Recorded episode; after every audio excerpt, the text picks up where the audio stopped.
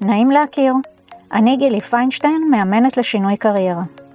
אומרים ששינוי הוא הדבר הקבוע היחידי בחיים שלנו. אם תלמדו ליהנות ממנו, הוא יכול להיות ההזדמנות הבאה שלכם. ברוכים הבאים למחילת הארנב, פודקאסט על קריירה והתפתחות אישית. בפודקאסט היום אני מארחת את יהודית הניג רוט, מטפלת זוגית, הורית ומשפחתית, וכן מטפלת בפסיכותרפיה קוגניטיבית התנהגותית, CBT ואקט.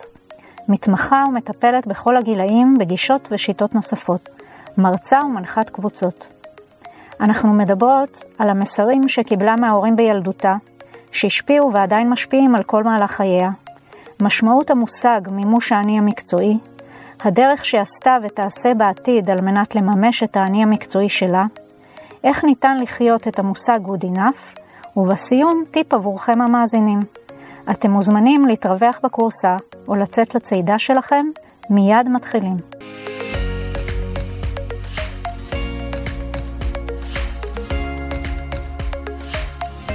שלום יהודית הנגרות, ברוכה הבאה למחילת הארנב. שלום גילי, שמחה להיות פה. אנחנו נפגשות היום כדי לדבר על מימוש האני המקצועי, אבל נתחיל בכך שתציגי את עצמך. מי את יהודית הנג היום? אז לפני הכל, אני אימא, אני אשת איש, אני חברה, אני בת, אני אחות, אני המון דברים. ובהיבט המקצועי, לשמחתי הגדולה, אני גם אה, מטפלת. אני מטפלת זוגית, הורית ומשפחתית, ועושה הרבה מאוד אה, פסיכותרפיה אה, קוגניטיבית התנהגותית, CBT, אקט ועוד ועוד, מיומנויות חברתיות. אני מרצה, אני מנחת קבוצות, לומדת פלייבק, הנחיה בפלייבק, עושה המון המון דברים. בעיקר אני עושה את כל מה שאני אוהבת. שזה הכי חשוב. שזה הגשמת חלום. יפה. מה השתנה שלא היה קיים בך לפני שנתיים, כשפניתי לך בפעם הראשונה, שגורם לך להיות היום מוכנה לשיחה שלנו? וואו. אני חושבת שלפני שנתיים הייתה תקופה הכי קשה בחיי. לא יכולתי בכלל לחשוב על uh, לעשות מעבר למינימום המתחייב. זאת אומרת, להיות אימא, להיות אישה של, לעבוד, לפרנס. אחרי שאימא שלי נפטרה והיו הרבה שינויים משפחתיים שמאוד מאוד הכבידו ועדיין ככה יש להם עקבות, אבל לא באמת הייתי פנויה אה, לעשות את מה שבאמת לא הייתי חייבת.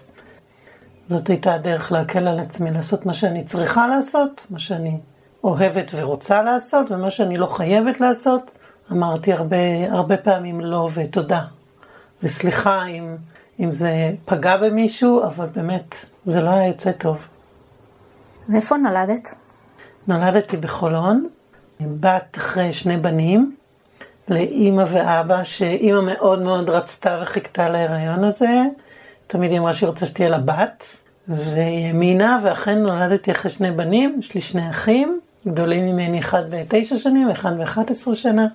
אסור להגיד את זה היום, אבל הייתי נסיכה של הבית. למה אסור להגיד?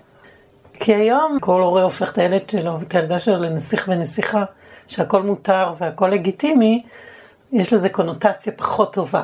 אבל כשנולדתי אחרי כל כך הרבה שנים, הייתי הנסיכה של הבית. ואיפה גדלת? גדלתי בחולון עד גיל 26.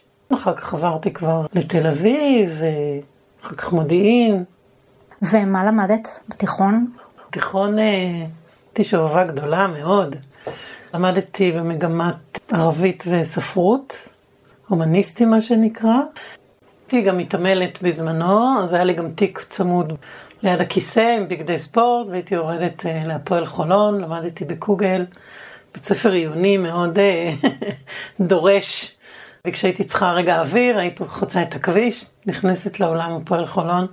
עושה קצת התעמלות קרקע וחוזרת אחר כך לבית ספר, זה היה מוסכם ואף אחד לא התנגד לזה, וזה היה נהדר. מה עשית בצבא? היה לי חלום להיות מאקית, וכשהגעתי אה, בשמחה רצו לתת לי את התפקיד של המאקית, אמרו לי, אוקיי, אז תהיה מאקית של אה, בנות, ואמרתי, לא, לא, לא, אני רוצה מאקית בנים, ואמרו לי, אבל אין עכשיו קורס מאקית אה, בנים, אז את יכולה לחכות, להמתין לקורס. וכששאלתי מה עושים כשממתינים, אז אמרו לי עבודות רס"ר, וזו הנסיכה שגדלתי, אמרתי, לא, אני לא אעשה עבודות רס"ר, אז אני אוותר על התפקיד, לצערי, ככה אחר כך קצת הצטערתי, אבל הגעתי לחיל המודיעין והייתי בתוך ביטחון שדה. הכניסתי לתפקיד במודיעין אחרי שהציעו לי איזה קורס ולא רציתי, ורציתי בסוף להיות קרובה לאימא, להישאר קרוב לבית. מזה שרציתי להיות פייטרית, אה, מאקית בנים אי שם, בסוף רציתי הביתה לאימא. אז אה, נתנו לי תפקיד במודיעין, הייתי בקריה, אה, עבדתי שעות מטורפות, כי הייתי באחת הלשכות המכובדות שם, אבל בדיעבד זה היה בזבוז זמן גדול. שלך? שלי, ברור, שלי. עשיתי יופי של תפקיד והייתי חיילת מאוד ממושמעת, והייתי כל יום בבית, כי זה מה שרציתי, אבל במבט לאחור, התפקיד הזה לא קידם אותי לשום מקום, לא תרם לי בשום אה, היבט. אין קישור. למעט חברה אחת שהכרתי, שהיא חברה שלי טובה, טובה, טובה, טובה, אחות תאומה עד היום, לא הרווחתי שום דבר מה... את לא חושבת שיש איזה שהם אה, כישורים, יכולות, ניסיון שקיבלת שם בעבודה? לא. עצוב. דווקא היה נשמע כאפשרות, אה, כן, ללמוד, לא. להתפתח. ניהלתי לשכה של אה, אלוף משנה, וזה היה נחמד, אה, אבל... את מסתכלת כמובן מאליו על היכולות שניצלת בעצמך בזמן השירות. זה לא אומר ש... שלא היה, את, את לא מסתכלת על זה כמו שאני שואלת. כשאת שואלת את זה ככה, אז אני יכולה להגיד לך, תראי, זה בעצם היה אולי הפעם הראשונה שניהלתי, מה שהוביל אותי אחר כך להרבה תפקידי ניהול אחרים שעשיתי, אז ניהלתי לשכה אה, באופן מאוד מאוד טוב. אבל לא הרגשתי שזה תרם לצמיחה האישית מקצועית שלי. לא חושבת שניסיון הניהול תרם לי אחר כך, אבל אולי. אני לא, אני חושבת שכל דבר שאנחנו עושים, כל בוקר שאנחנו קמים, אנחנו לומדים משהו. משהו, זה יכול להיות משהו מאוד מאוד קטן. בוא נגיד שכדאי שנלמד משהו כל יום. נעשה כדאי. משהו. אני חושבת שאני עדיין לומדת משהו, גם על עצמי, גם על העולם, כל יום. אפילו אם הוא קטן, אפילו אם הוא קשה, אפילו אם הוא טוב. היית בצבא, השתחררת, מה קרה? אז אה, השתחררתי מהצבא, ואבא שלי, זיכרונו לברכה, היום בדיוק מולים 20 שנה למותו. אני חושבת שאחד המסרים שאבא שלי תמיד מסר לי, זה שאין מצב, לא קיים מצב בעולם, שאת אה, לא תלמדי ושיהיה לך מקצוע ולא תהיי תלויה באף אחד. ואני זוכרת שכשהייתי ילדה, הוא עבד באילת רוב השנים, הוא לא באמת גידל אותי, אימא שלי גידלה אותי. הוא היה מגיע הביתה, גרנו בחולון, קומה שלישית, דירה עורפית, ומול החלון של החדר שלי, קומה ראשונה בבניין הסמוך, היה בית של אישה מקסימה שהייתה ספרית. וכל פעם שהוא היה מגיע מאילת, ואימא שלי הייתה אומרת משהו על זה שלא עשיתי שיעורים, המורה אמרה ככה, לא משנה מה, עוד ביסודי, אז הוא היה לוקח אותי לחדר, הוא היה אומר לי, בואי תראי, והיה מסתכל למרפסת שהיו יושבות שם ביום שישי אחרי צהריים עדיין אנשים עם המכשירים הגדולים לייבוש התסרוקת, והיה אומר לי, את רואה? את רוצה להיות ככה? כמו זאת וזאת? את רוצה להיות ספרית? והייתי אומרת לו, לא. אמר לי, אז תלמדי.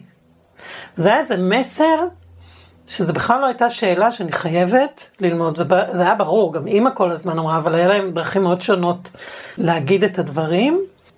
הרבה לפני שהשתחררתי, הוא שאל אותי מה אני הולכת לעשות. אם אני יודעת כבר מה אני הולכת ללמוד. ואמרתי שלא, עד שיום אחד אה, הבנתי מה אני רוצה, ואמרתי שאני הולכת להירשם למכון אבני ללמוד גרפיקה. ואז לא היו מחשבים, זה היה גרפיקה ידנית. והוא הסתכל עליי בהפתעה מוחלטת, הוא שאל אותי למה זה טוב, אמרתי לו שאני מאוד רוצה את זה. והייתי צריכה לשכנע אותו שיש בזה עבודה, שאני אוכל למצוא עבודה, שאני אוכל להתפרנס. התמה והאמירות הבלתי פוסקות של אל תהיי תלויה באיש, וואו, אז זה עד היום. תתפרנסי ותפרנסי כמו שצריך, את בעצמך. הלכתי ללמוד במכון האבני, למדתי שנתיים אה, גרפיקה. רגע, איך, איך הצלחת לשכנע אותו שזה באמת טוב, שתצליחי להתפרנס? אבא שלי מאוד מאוד אהב אותי, לא הייתי צריכה להתאמץ יותר מדי, רק הייתי צריכה להגיד שאני מאוד רוצה. בהרבה מאוד דברים ככה זה עבד. אני חושבת שהוא גם האמין בי, זאת אומרת, אה, זה היה שלב שלא חשבתי שהוא מאמין בי, אבל אה, כשאמרתי שאני רוצה, אז הוא שאל אם זה יהיה המקצוע שלי. זאת אומרת שאני לא יודעת, שאני רוצה שזה, ואז הוא שאל, אז למה את לא הולכת ללמוד משפטים כמו בת של חברים שלהם, שהוא חשב שזה המקצוע המבוקש. היה בי איזה קול שרצה גם את זה, גם ללמוד משפטים. אני חושבת שלא שמחתי על עצמי אז, שאני יכולה. ובאמת הלכתי לגרפיקה כי למדתי יומיים בשבוע ועבדתי, עבדתי אז במה שהיה 144 בבזק, ועבדתי במלצרות, זאת אומרת, זה היה ככה תקופה שיכולתי לעשות כמה דברים, ככה גם היום. זהו, זה מה שרציתי להגיד, כאילו, מה זה יכולת לעשות כמה דברים? תמיד אני עושה כמה דברים כנראה ביחד, מאז היותי מאוד צעירה.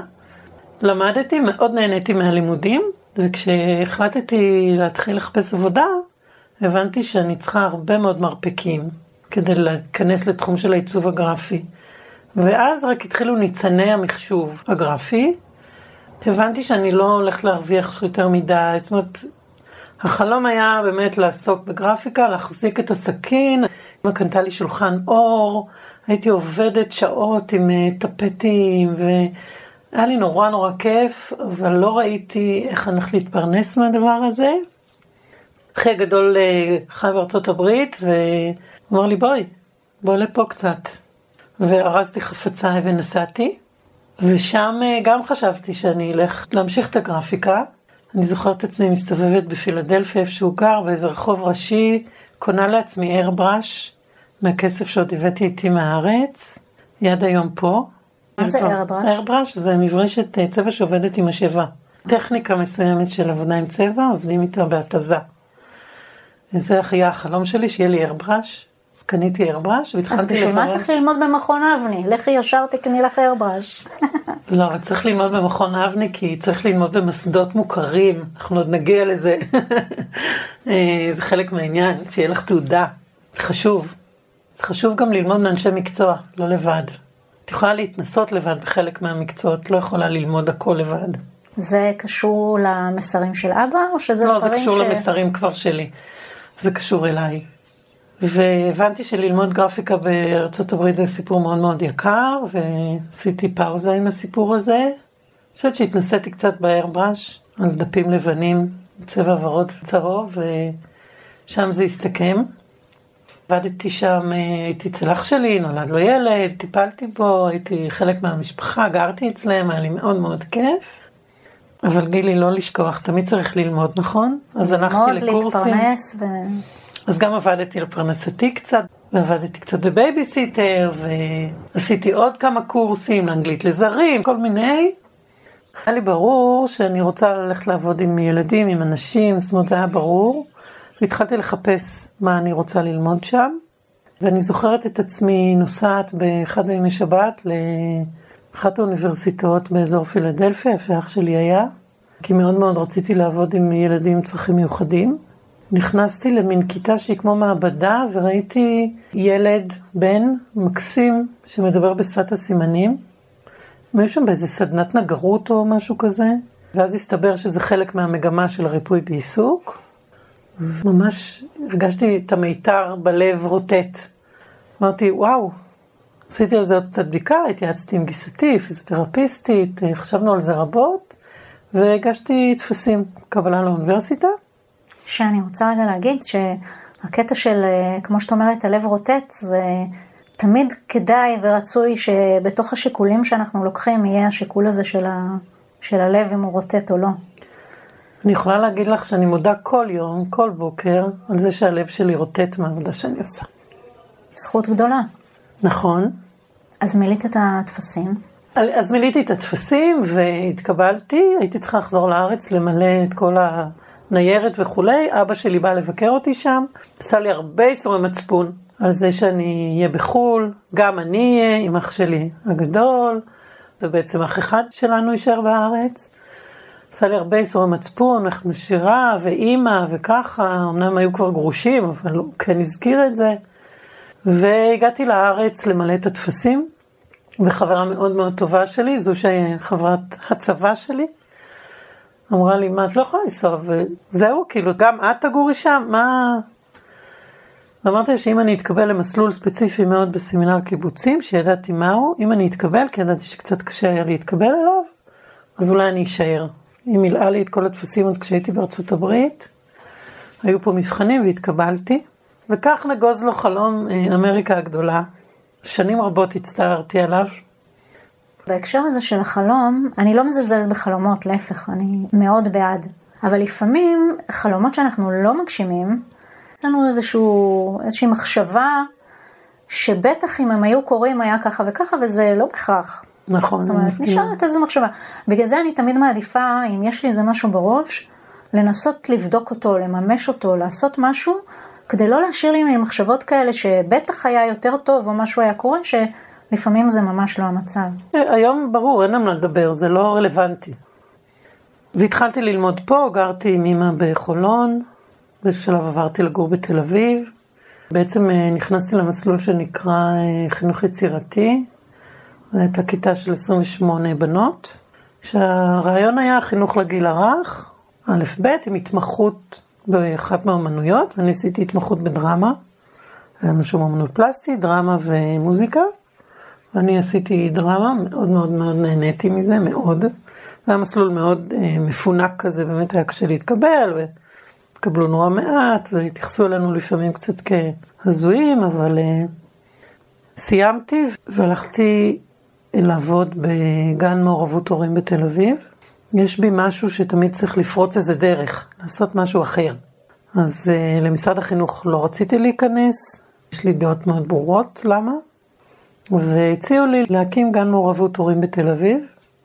זה נשמע לי מגניב. מה גן... זה אומר, גן מעורבות הורים?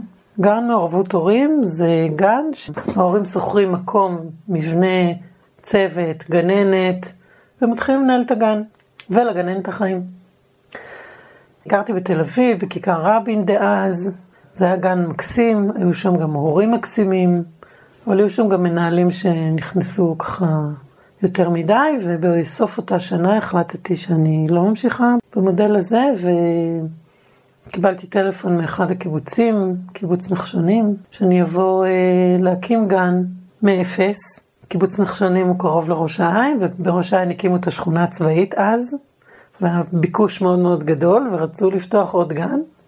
הגעתי לפגישה, ולקחו אותי למקום היפהפה הזה לראות איזה מבנה, ואמרו לי, הנה זה פעם היה בית ילדים, קראו לו חגב, אנחנו רוצים שהוא יהיה גן, קחי, את יכולה לעשות מה שאת רוצה פה. ואני מסתכלת מסביב, אני רואה חדר מלא בקבוקים של אה, קוסמטיקה, בקבוקים שקופים כאלה, ואני לא מבינה מה, מה אני הולכת לעשות. ואמרו לי, תחשבי, תראי אם בא לך. ואמרתי, וואלה, בא לי. ואני חושבת שמה שבא לי, זה היה היוזמה, הפרויקט, הדבר הזה החדש, להקים, אני מאוד אוהבת את זה. האחר, האחר, היד השונה, חופשית. היד החופשית, ולהיות שייכת לאיזה קהילה, אני מאוד, את חושבת השייכות אצלי היא מאוד אה, משמעותית, ורציתי להיות שייכת. וכבר היו שם שתי גננות מאוד מקצועיות ומנוסות, ורציתי להיות חלק מהצוות הזה. וככה הוקם גן חגב, שמהר מאוד הפכתי את השם שלו לגן תות. את תות גן... כבר אני מכירה. נכון. והייתי גננת בנחשונים תשע שנים, שמהשנה הראשונה בעצם כבר למדתי, כי התחלתי לפלס את דרכי הלאה. זאת אומרת, ידעתי שאני רוצה להיות גננת ולא מורה, אבל גם ידעתי שאני לא רוצה להישאר הגננת. אגב, אבא שלי מאוד לא רצה שאני אלמד חינוך, ומאוד לא רצה שאני אהיה גננת. אמא שלי ברכה, כי כל מה שאני עשיתי בעיני היה מצוין ואני אצליח, זה היה מסר כל חייה כלפיי, אבל אבא אה, חשב שזה לא מספיק טוב, לא מספיק נחשב. הוא מאוד דאג שאם אני אהיה גננת ואני אתן אהבה וחום לילדים אחרים, מה יהיה כשיהיו לך ילדים? איך יהיה לך כוח וזמן אליהם? אז אמרתי לו, אבא, אל תדאג, יהיה לי. הדיון הזה, אני זוכרת איפה הוא נעשה, הוא כבר היה אחרי האירוע המוחי, והוא ישב על כיסא הגלגלים שלו ודיבר בלחש, אבל הוא ידע עוד להטיף לי גם כשהוא דיבר בלחש, והוא הביע את מורת רוחו, והוא לא הבין, גם אז, למה לא הלכתי עם המשפטים, כמו זאת וזאת. ואז בעצם אה, כבר בשנה הראשונה בנחשונים, אני חושבת שהייתי בתחילת הדרך שלי בהנחיית קבוצות, למדתי מסלול מאוד ארוך של שלוש שנים הנחיית הורים וקבוצות הורים. מאוד נהניתי מזה, זה היה אחד הדברים הטובים שעשיתי. איפה למדת? למדתי בסמינר הקיבוצים, במחלקת השתלמויות שלהם, היה מסלול מצוין מצוין, קיבלתי ממנו המון. התחלתי להנחות כחלק מהפרקטיקום בכל מיני מקומות.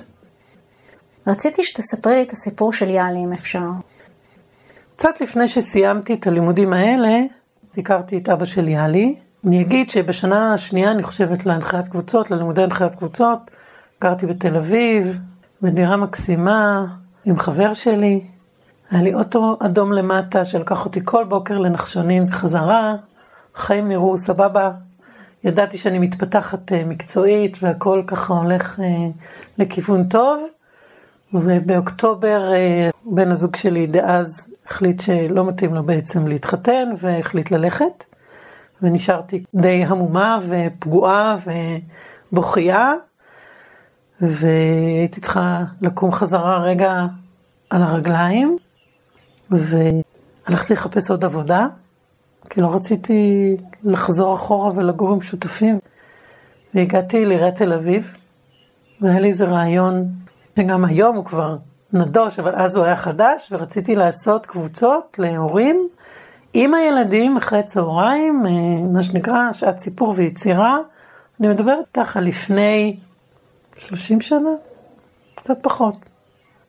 אישה יקרה בעיריית תל אביב אומרת לי, זה רעיון שמתאים לשנקין, שם יושבים כל המשוגעים, לכי לשם.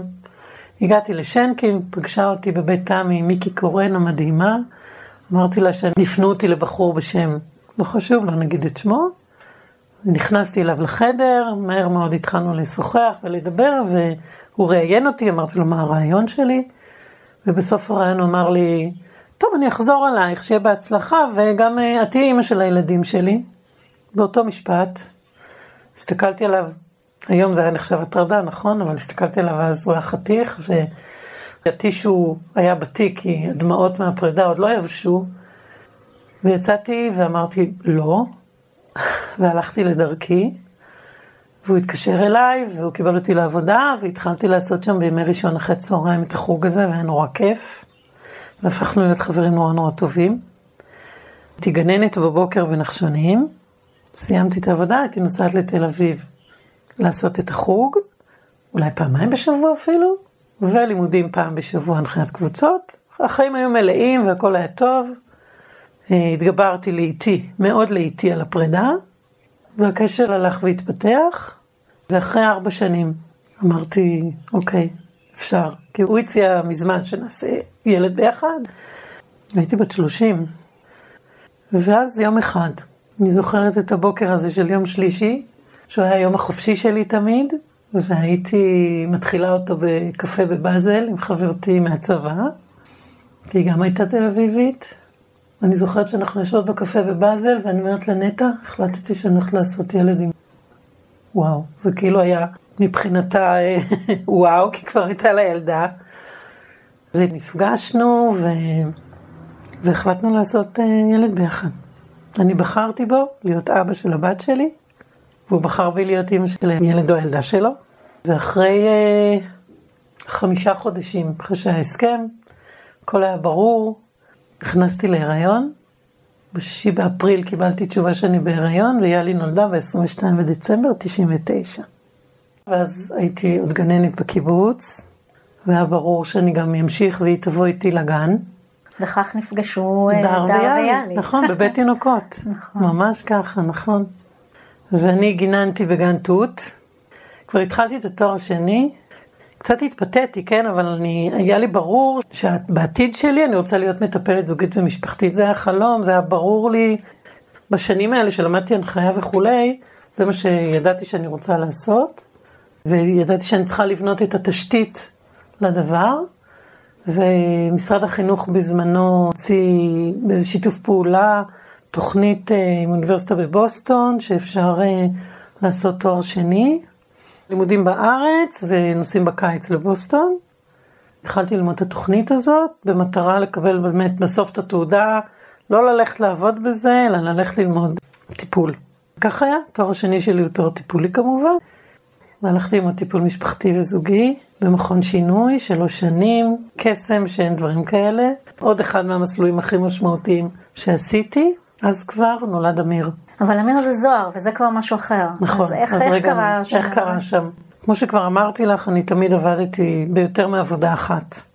אז הייתי גננת והנחיתי קבוצות, והייתי גננת והדרכתי, ככה הדרכתי בתוך המערך שיכולתי להדריך בו. אני גם מאוד מקפידה לא לעשות שום דבר שאין לי עליו הסמכה או לימודים, או אני לא חוטאת במקומות האלה. זה נר לרגליי הדבר הזה, תעשי מה שאת יודעת לעשות. אל תעשי מה שאת חושבת שאת יודעת אולי לעשות. כי את מחזיקה בידיים הרבה מאוד אה, אחריות ולבבות ונפשות, זה לא לעניין. וכשהיה לי איתה בת חצי שנה חזרתי לראש העין איתה, לדירה שכורה, והיה לי בראש שאני צריכה תוספת הכנסה, והתחלתי לאפות. אפיתי שלוש פעמים בשבוע, שלוש שנים. מכרתי לבית קפה פה באזור, ומכרתי לבית קפה בהוד השרון. אבל זה היה ממש, זה נכנס לאיזה מסלול, הייתי מתחילה בתשע בערב, הייתי הולכת לישון, הייתי מתחילה את הבצק, מסיימת באחת בלילה. קמה מוקדם בבוקר, אורזת את הכל לחבילות. היה לי את המחכה רגע באוטו, הם היו לוקחים את החבילות, והיינו נוסעות ביחד לגן בנחשונים. הייתה תקופה מהממת. מאוד מאוד נהניתי, אבל אז הסתבר שזה לא כל כך רווחי. והפסקתי. כשיאלי הייתה בת חמש, כבר היה לי תואר שני, וכבר הייתי אחרי כל הפרקטיקום וכל מיני, הכל מהכל, והחלטתי שזהו, סיימתי את אה, סאגת הגננות שלי, ואני הולכת הלאה, והלכתי לנהל באור יהודה איזשהו מעון שרק הקימו. אני חושבת שזו הייתה השנה שהחלטתי שאני יכולה גם להתחיל לחפש לי זוגיות. עד אז לא הייתי ממש פנויה, זאת אומרת, היה לי מי שמכיר אותי יודע, מילאה את כל הצרכים, מרכז עולמי מהיום שבו היא נולדה, עוד הרבה לפני אולי מהרחם. ולא הרגשתי איזה צורך אה, יותר מדי גדול אה, לכבוש את העולם, או למצוא לי זוגיות אה, מרתקת. אני חושבת שזה היה השלב. וגם הבנתי שאם אני לא אעשה את זה בשנים המאוד קרובות, אחר כך יהיה לי יותר קשה להכניס מישהו לחיים שלנו, כי הייתה בינינו סימביוזה מאוד גדולה ומאוד מאוד קשורות. אמנם אבא שלה היה סופר סופר סופר מעורב, וחלק מהחיים שלה ושלי, ו... אבל עדיין לא היה מקום, לא יכולתי לראות את עצמי, נוסף. כן, באיזה זוגיות, אה, בזוגיות מחייבת. וכשעזבתי את הגן והתחלתי ככה לנהל, אז גם ניהלתי את עצמי קצת אחרת, ונפתחתי גם לעולם שבחוץ, לא רק לדגדגדוג. תמיד אבא שלה היה אומר, את יודעת, יהודית, יש חדשות, יש עולם, יש עוד הרבה דברים חוץ מיאלי. כשיאלי הייתה בת שש, הכרתי את זוהר. איפה הכרתם? הכרנו באתר שנקרא כפיות, שלדעתי הוא לא קיים. אבל זאת הייתה היכרות אה, מרגשת, כאילו משמחת, זה היה ככה מאוד מהיר, ודי מהר הבנו שאנחנו מאוד רוצים אחד את השנייה, ויאלי הכירה את זוהר אה, יחסית מהר. אחרי ארבעה חודשים הוא הציע לי נישואים, הייתי יום הולדת 40 אה, שלי במסיבת הפתעה, הוא הציע לי נישואים מול 80, 100 איש, משהו כזה, שלא אופייני לזוהר. ואחרי שנה נולד אמיר, שהיום הוא בן 16, עוד שבוע, ואני חושבת שאז כבר הייתי בתוך הלמידה עמוק. בואו נגיד ככה, כל יום שלישי שהיה יום החופשי שלי, היה יום לימודים שלי. אז כל הזמן למדתי. גם את לימודי הטיפול המשפחתי, אני זוכרת שאולי את הסיום כבר, מירי היה, זוהר כמובן עזר וטיפל בו, אני ניהלתי כבר פרויקטים אחרים לגמרי, כן בחינוך. היה פרויקט אחד מאוד uh, מרתק, שאחרי שסיימתי את העבודה באור יהודה, החלטתי שאני פתוחה לכל מיני הצעות אחרות, ובאמת uh, קיבלתי הצעה להקים גן במרכז עסקים. חברת דנאל הבת של הבעלים, בחורה מדהימה בשם דפנה, אמרה שהיא רוצה להקים גן במקום של הייטק. כיתתנו רגליים, הם היו אמונים על הצד הכלכלי ועל ההשקעה, ואני הייתי אמונה על הצד הפדגוגי, הארגוני, ניהולי, והקמנו גן ברחוב הברזל, זה נקרא הגן של דן. תוך כמה חודשים פתחנו גן מדהים, שנתן בעצם מענה לאמהות אחרי לידה מגיל ממש שלושה חודשים. עד גיל שלוש, שנתן מענה לכל מי שעבד באזור, ואימהות אחרי לידה יכלו להיכנס במהלך היום, הייתה לנו תינוקיה שקופה, עשינו פינת הנקה, ואימהות היו באות להאכיל את הילדים שלהם. זה היה מקסים. הגן. הזה קיים היום? אנחנו פתחנו אחרי חצי שנה עוד סניף בבניין נס, שלדעתי הוא קיים, אבל הבעלים כבר השתנו והכל כבר השתנה. אבל זה היה פרויקט מהמם של שנה וחצי, עבודה מאוד מאוד קשה. בשנה וחצי הזו הייתי בהיריון עם אמיר, ואחרי שאמיר נולד כבר לא חזרתי לנהל את זה, בעצם משם כבר יצאתי רק לנהל אה, מערכות חינוך קיבוציות, מושבים, יותר אני מאמין שלי. כשבזמן הזה כבר עבדתי כמטפלת זוגית ומשפחתית, בתחנה לטיפול זוגי ומשפחתי בראש העין. שם עבדתי חמש שנים כפרקטיקום, עבדתי במרכז הגאה בתל אביב, התמחיתי בעבודה עם משפחות, אה, זוגות להט"בים ומשפחות להט"ב. איכשהו זה יצא כל ארבע וחצי שנים, החלפתי ניהול מערכת.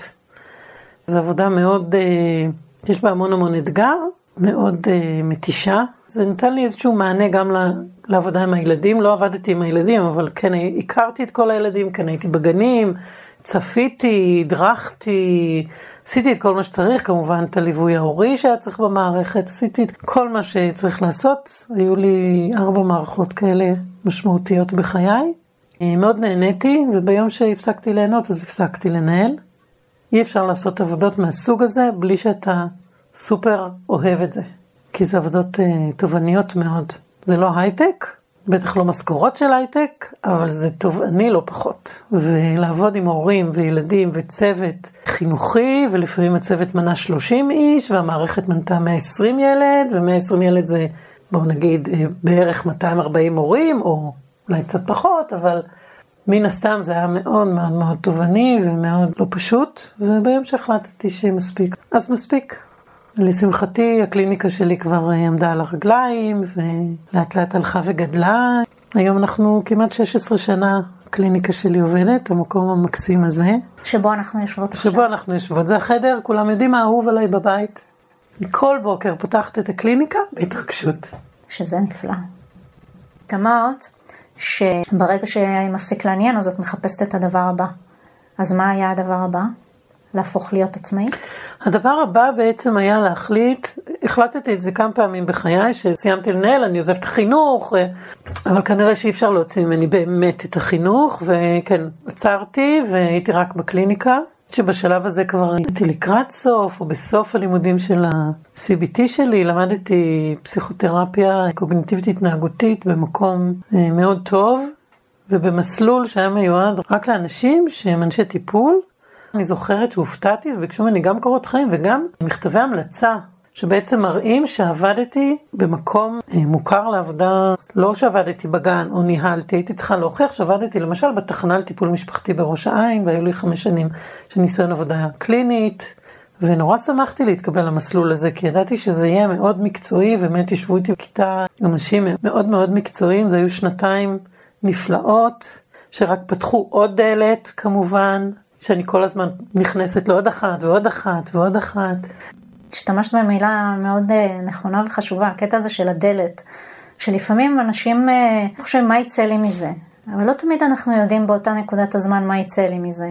בגישה שלי, באמונה שלי, כל דבר שאנחנו עושים, כמו שאת אומרת, פותח לנו איזושהי דלת, שבאיזשהו שלב יכול להיות שזה לא מיידי, אבל זה נותן לנו משהו. זה מעניין שאת אומרת את זה, כי את יודעת, אחרי שככה סיימתי את הגן והייתי בניהול, ובאמת אספתי תארים ותעודות וכולי, אני מודה שהייתה תקופה לא קצרה בחיי, סליחה אם זה נשמע לא כל כך נחמד, אבל קצת התביישתי שהייתי גננת. כי אבא שלי אז אמר שזה לא מספיק, ואמרתי, הוא צדק. זאת אומרת, יכולתי ללכת ללמוד פסיכולוגיה.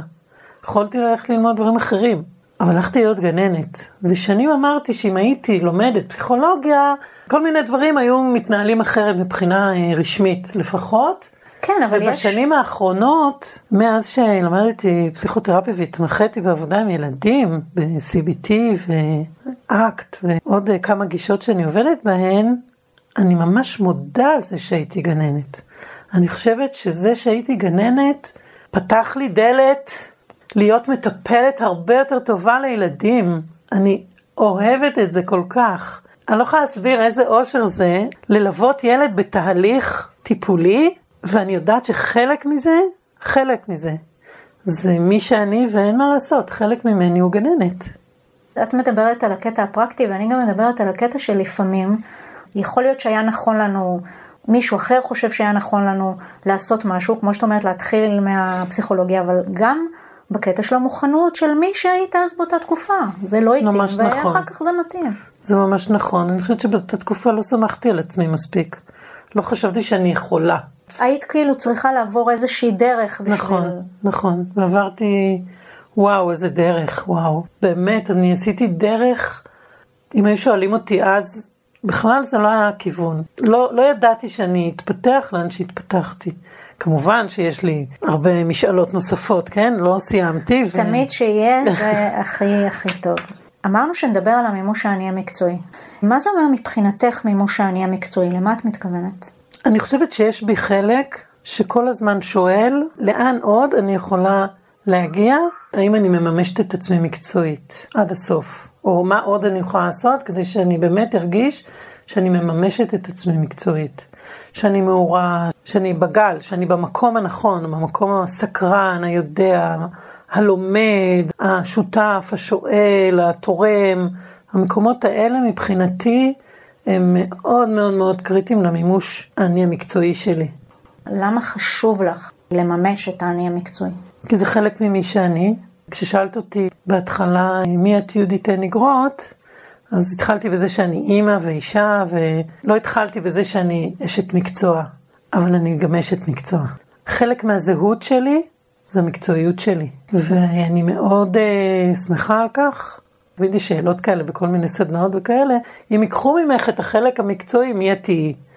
אז אני יודעת מי אני, ואני שמחה מאוד על מי שאני, אבל אין ספק שהמקצועיות שלי היא חלק מאוד מאוד גדול ממני, אולי בגלל שהמקצוע שלי הוא ככה מאוד... Uh, נוגע בנפש וברגש, ואני בן אדם מאוד רגשי ורגשן, השאלות האלה כל הזמן נכנסות. אם אני מממשת את עצמי, חשוב לי, זה חשוב בעיניי לממש את היכולות שלך, את הרצונות. זאת אומרת, יש לי חלומות, יש לי רצונות, אני רוצה לממש אותם. רובם יושבים על החלקים המקצועיים, אני מודה. ואיך את פועלת להשגת המימוש המקצועי שלך? וואו, אני לא מפסיקה ללמוד. אני באמת סקרנית בתחומים מסוימים, אני ממש, אני סקרנית, אני יכולה לתת לך דוגמה אפילו.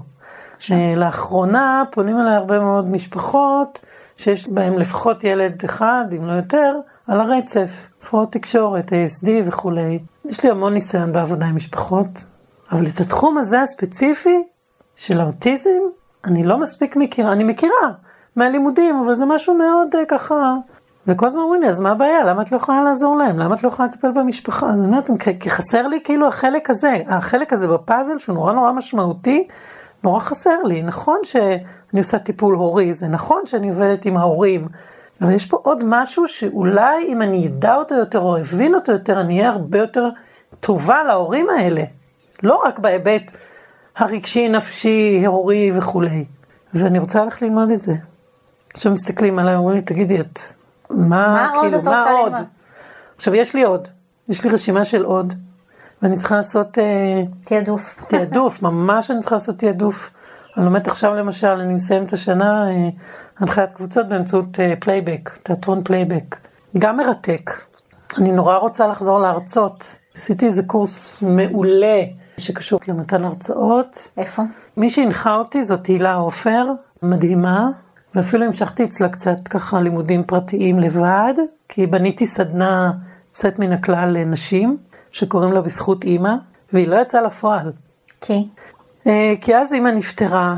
זאת אומרת, הסדנה, אה, ההרצאה בזכות אימא, נכתבה כשאימא הייתה עוד בחיים, ועוד תיארתי לה וסיפרתי לה, והראיתי לה אפילו קטע וידאו מההרצאה. אחר כך בניתי סדנה שמדברת על ערך עצמי, כי אני חושבת שהערך העצמי שלי נבנה בזכות אימא. לפחות היסודות שלו, בזכות אימא שלי, ואחר כך זה היו השנתיים האלה. כן. מה צריך לעשות כדי לממש את האני המקצועי? אמרת קודם ללמוד, אבל מה עוד? וואו, זה מתחיל איפשהו שם, בהתחלה בהתחלה, מהחלב שאתה יונק, או ממי שמחזיק לך את הבקבוק. זה נכון, אבל אה, בוא נצא מנקודת הנחה שלא כל הילדים זוכים לדבר הזה. באיזשהו שלב שאתה כבר עצמאי, אחרי גיל 20 וכולי, מה אתה אני חושבת שצריך אה, קודם כל לשנס מותניים, לשאול את עצמך המון שאלות. מה אתה רוצה, מה אתה אוהב, מה אתה צריך לעשות בשביל זה, אה, מה אתה מוכן לעשות בשביל זה. אתה יכול לרצות את השמיים, אבל אתה לא מוכן לעשות בשביל זה כלום, אז זה לא יקרה. זאת אומרת, צריך להיות גם מאוד חרוץ. זה בחלק הפרקטי. אבל צריך גם המון שיח פנימי והמון התבוננות פנימית. ואומץ לראות מה אני יכול, מה קשה לי, להודות במה שקשה לי ולטפל במה שקשה לי. להיעזר ולנסות, לנסות, לנסות, לנסות, ולהאמין בעצמך ולהאמין במה שאתה רוצה. אני האמנתי, אני ידעתי שזה מה שאני רוצה. כשהחבר, הבן זוג דאז, נפרדנו, דיברנו על חתונה, כן? אני מזכירה לך, זאת הייתה פרידה טראומטית. כשהוא הלך, והייתי ככה אבודה, אני בת 30 ומה יהיה, אז התחלתי טיפול. זו הפעם הראשונה שככה זה היה טיפול אמיתי, והמטפלת המיתולוגית המדהימה הזאת היא אחת הדמויות המשמעותיות בחיים שלי. וכשהייתי אצלה בחדר, ידעתי שאני רוצה להיות כמוה. היא הפכה להיות המודל שלי, קוראים לה עמליה. תשמעי, זאת נקודה ממש משמעותית מה שאת אומרת. הרבה אנשים אין להם מודל, שלא לדבר בכלל על משהו הרבה יותר מתקדם, שאיזשהו מנטור שגם רואה אותם, מאמין בהם ומקדם אותם לעבר החלום שלהם. זה מאוד מרגש שאת אומרת... מאוד, מאוד. עמליה ליוותה אותי שלוש שנים, הקורסה הזאת שאני יושבת. כמו של עמליה? בדיוק. מדהים. איך אפשר לדעת שהשגתי, שמימשתי? וואו, זו שאלה... ברור לי, וגם הסיפור שלך, שאצלך זה לא נגמר, אני מבינה את זה, גם אני כזאת, תמיד יהיה עוד משהו ללמוד, עוד משהו לעשות, עוד דבר חדש לגלות, אבל... להתמקצע גם. זה לא נכון. רק עוד דבר חדש, זה גם... הדימוי הוא גם הרבה כמו המקדח הזה שיורד עמוק פנימה, נכון. להעמיק. נכון. אבל עדיין, את אמרת, יש רשימה. א', שמעתי פעם איזושהי הרצאה שדיברו על זה שאנשים שיש להם רשימות, אז גם מן הסתם יותר אה, מצליחים ומשיגים. אבל השאלה היא, האם את יודעת לעשות את העצירה הזאת, לבוא ולהגיד, אני יהודית, היה לי ברשימה משימה X, יעד X, עשיתי את זה? האם את יודעת להגיד, עשיתי, הגעתי? ואיך את גורמת לך באמת לחגוג אולי את הדבר הזה? איך, איך את מתנהלת עם זה? אני יודעת להגיד. לרוץ ממשימה למשימה זה נחמד. כשאני יושבת עכשיו פה על הכורסה הזו, שהיא כמו הכורסה של עמליה, אבל היא הכורסה שלי, היא כל כך שלי כבר. זה המקום שאני אומרת, הגעתי. הגעתי, זה שלי. המקום הזה, החדר המופלא הזה, הוא שלי. בעשר אצבעות, באמת. זאת אומרת, המון למידה, המון השקעה. את יודעת, השבוע הייתי צריכה להוציא איזשהו מכתב לפסיכיאטר, וישבתי לכתוב אותו ברבע לשמונה בבוקר בשבת. הייתי צריכה שקט וריכוז. זה מסוג המכתבים שאני תמיד אמרתי לעצמי, זה מספיק טוב, זה מספיק מקצועי, זה כל המונחים, זה כן, זה כאילו המון שאלות על האם זה מספיק, האם זה מספיק טוב. וכשסיימתי לכתוב אותו, ולקח לי זמן, אמרתי, הנה, את רואה, הגעת. הנה, הנה מקום שאת יודעת שהוצאת מכתב מכובד, מדויק, מקצועי מאוד. הנה המקומות שהגעתי. זה בחלק אחד. בחלק אחר, כשאני רואה אצל מטופלים הישגים. אז זה את עונה לי ביומיום, אבל אני אומרת, נגיד, רצית להיות מטפלת. האם כשאת באה ואומרת, אני רוצה להיות איקס, את גם אומרת לעצמך? הגעתי, כן. לא, מה זה יגיד לי הגעתי? מה זה אומר? זאת אומרת, נניח הגעתי זה למדתי, או שלמדתי ועשיתי אחר כך ככה וכך. יש את הדבר הזה של uh, מטרות שהן סמארט. בסופו של דבר גם נותן איזשהו יעד ממשי שאתה יכול למדוד את זה. אני שואלת אותך איך את מסמנת לך את ההצלחות, למה את קוראת הצלחה? הצלחה זה מה שאני לומדת ומיישמת. היו הרבה דברים, כל מיני השתלמויות או קורסים שעשיתי ועוד לא עשיתי אותם. זאת אומרת, לא יישמתי אותם. זו שאלה מדויקת גם לכרגע. למשל עכשיו אני עושה את הקורס פלייבק ועוד לא עשיתי אפילו סדנה אחת, אז אני אומרת, אז למה עשית את זה? נהנית? נהדר, אבל זה לא מספיק. אז פה השאלה אם את חייבת מיד לעשות, או שסוג של הצלחה זה שמצאת לך עוד משהו שמעניין אותך להעמיק, למדת, עשית, סיימת בהצלחה, קיבלת תעודה, כמו שדיברנו על התעודות, ואחר כך יבוא החלק השני של היישום, כי לכאורה את אומרת, אם. למדתי ולא יישמתי, אז זה לא הצלחה, זו שאלה שאני רוצה להכניס פה עוד איזה מונח של ה-good enough. טוב, אז ב-good enough אה, יש לי הרבה דיאלוג איתו. יש הרבה דברים שאני יכולה להגיד זה good enough. אני חושבת שבחלקים המקצועיים שלי אני מאוד ביקורתית, דורשת מעצמי, שמה הרבה סימני שאלה, יש לי עבודה על ה-good enough. לא מספיק לי להיות good enough בחלקים המקצועיים שלי. אני רוצה לא, אבל את יודעת, כל אחד מאיתנו, ה-good enough שלו הוא אחר. ועצם זה שאת אומרת, אני, חשוב לי להיות מטפלת מקצועית ברמה מסוימת, ואין ספק שזה לא לעמוד במקום, אתה צריך להמשיך וללמוד כדי לשמר את הרמה.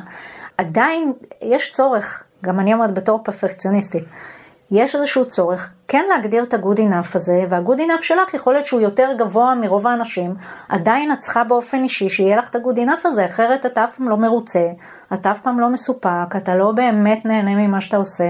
אז, אז קודם כל אני מאוד נהנית ממה שאני עושה, מאוד נהנית ממה שאני עושה. אני באמת קמה כל בוקר לאהבת חיי, זאת אומרת, מעבר לבעלי, אהבת חיי וילדיי, אני, אני לא יכולה לתאר לך את התחושה הזאת שאני פותחת בבוקר את הדלת של הקליניקה, אני לא יכולה לתאר לך. אני באמת מתרגש, אני באמת שמחה, אני כל בוקר פותחת ואומרת, איזה כיף, איזה כיף שיש לי את זה, זה המקום שבו קורים הקסמים מבחינתי. אני עובדת קשה בשביל זה, אני משקיעה בזה המון. ולפעמים אני לא רוצה להיות רק good enough, אני רוצה להיות הרבה יותר מזה. ויש פגישות שאני אצא ואני אגיד, וואו, זה היה good enough, ויש פגישות שאני אגיד, וואו, זה היה מעולה, ויש פגישות שאני אגיד, יש לך שיעורי בית. זה בסדר, זה נורמלי. ה-good enough הוא נשמע ממך לא כל כך טוב. בעיית הפרפקציוניזם. אבל, אבל good enough זה אומר שאני עושה את הדברים ברמה שהיא טובה. אני הרי כבן אדם, אנחנו לא יכולים להיות מושלמים, אנחנו לא יכולים להיות כל הזמן מעולים, וזה כן מצוין שיש לך דיבור עם עצמך, שאת אומרת, אוקיי, פה לא עשית טוב, את צריכה להשתפר. אבל ה-good enough הוא בא בשביל אה, להבין שלפעמים אנחנו קצת מגזימות עם עצמנו. צריך פרופורציות. נכון, צריך פרופורציות. אני חושבת שעם הגיל זה מגיע. עם הגיל, עם ההצלחה, עם החוסר הצלחה לפעמים. תראה, אני למשל חושבת שאני לא עושה עכשיו מספיק, כן? בואי נשים את זה רגע. אז רגע, עכשיו, מה זה את לא עושה? אני כרגע רק בקליניקה. זאת אומרת, אחרי שכבר עברתי כל מיני דברים, באמת ניהלתי פה, ניהלתי שם, עבדתי קצת בבית ספר, אה, הייתי מומחית תחום הפרעות נפשיות באחת מהמתיעות, זאת אומרת, עשיתי עוד כמה דברים, אני עכשיו רק בקליניקה. ועם כל אהבתי, אני נורא רוצה עוד משהו. לצאת מהבית, חסר לי להנחות, חסר לי להרצות.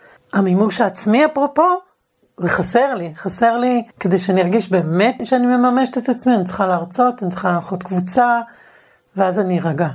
אם יהיה לי את הקליניקה שלי, כמו שהיא היום, ברוך השם, והרצאה וקבוצה, וואו, זה יהיה נהדר, זה יהיה נפלא. אז אני, אני אכניס פה שאלה, זה מה התוכניות להמשך? אה, התוכניות להמשך אני עובדת עליהן, יש לי כמה בקנה. תמיד יהיה, לא? תמיד יהיה, אוי ואבוי שלא יהיה. אני רוצה לבנות אה, קבוצה, להכניס בה את הפלייבק שלי. אני רוצה להרצות, אה, אני רוצה עוד ללמוד. מה שכן, אני מאוד אוהבת ולא עושה מספיק, זה כתיבה. אני מאוד אוהבת לכתוב. יש לי המון סיפורים קצרים שאני כן כותבת לעצמי, תמיד נורא נורא זהירה, כי אני לא רוצה שיחשבו שזה על מישהו שהיה פה, אז אני לא מוציאה. זה הרבה מעבר לעבודה רגשית נפשית.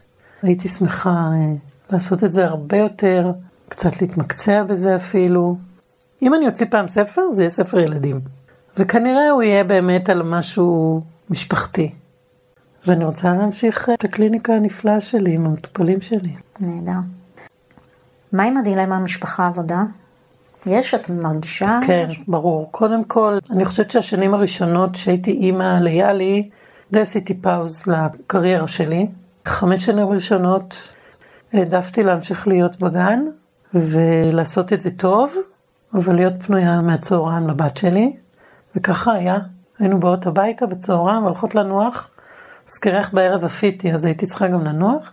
או הנחיתי קבוצה והייתי צריכה לנוח, זאת אומרת עשיתי עוד כמה דברים, אבל זאת הייתה בחירה מאוד מאוד אה, ברורה.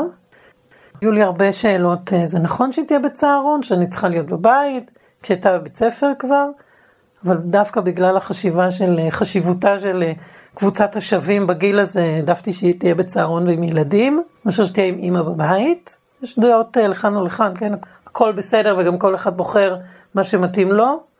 אחרי שהתחתנו זוהר ואני ונולד אמיר והמשפחה התרחבה, גם זוהר היה בגיבוי מלא ונתן לי ככה לעוף ולהתפתח ולגדול למקומות שרציתי, אבל תמיד זה ישב וכמה זמן יש לי לילדים. והיו הרבה אחרי צהריים שלא עבדתי בקליניקה כי הייתי עם אמיר ב skate park. ורציתי להיות ב skate park עם אמיר. וזה היה כיף גדול. והרבה פעמים אה, סגרתי את היומן לפני, כי היה לו משחק כדורסל, והלכתי לראות את המשחק כשהוא הסכים.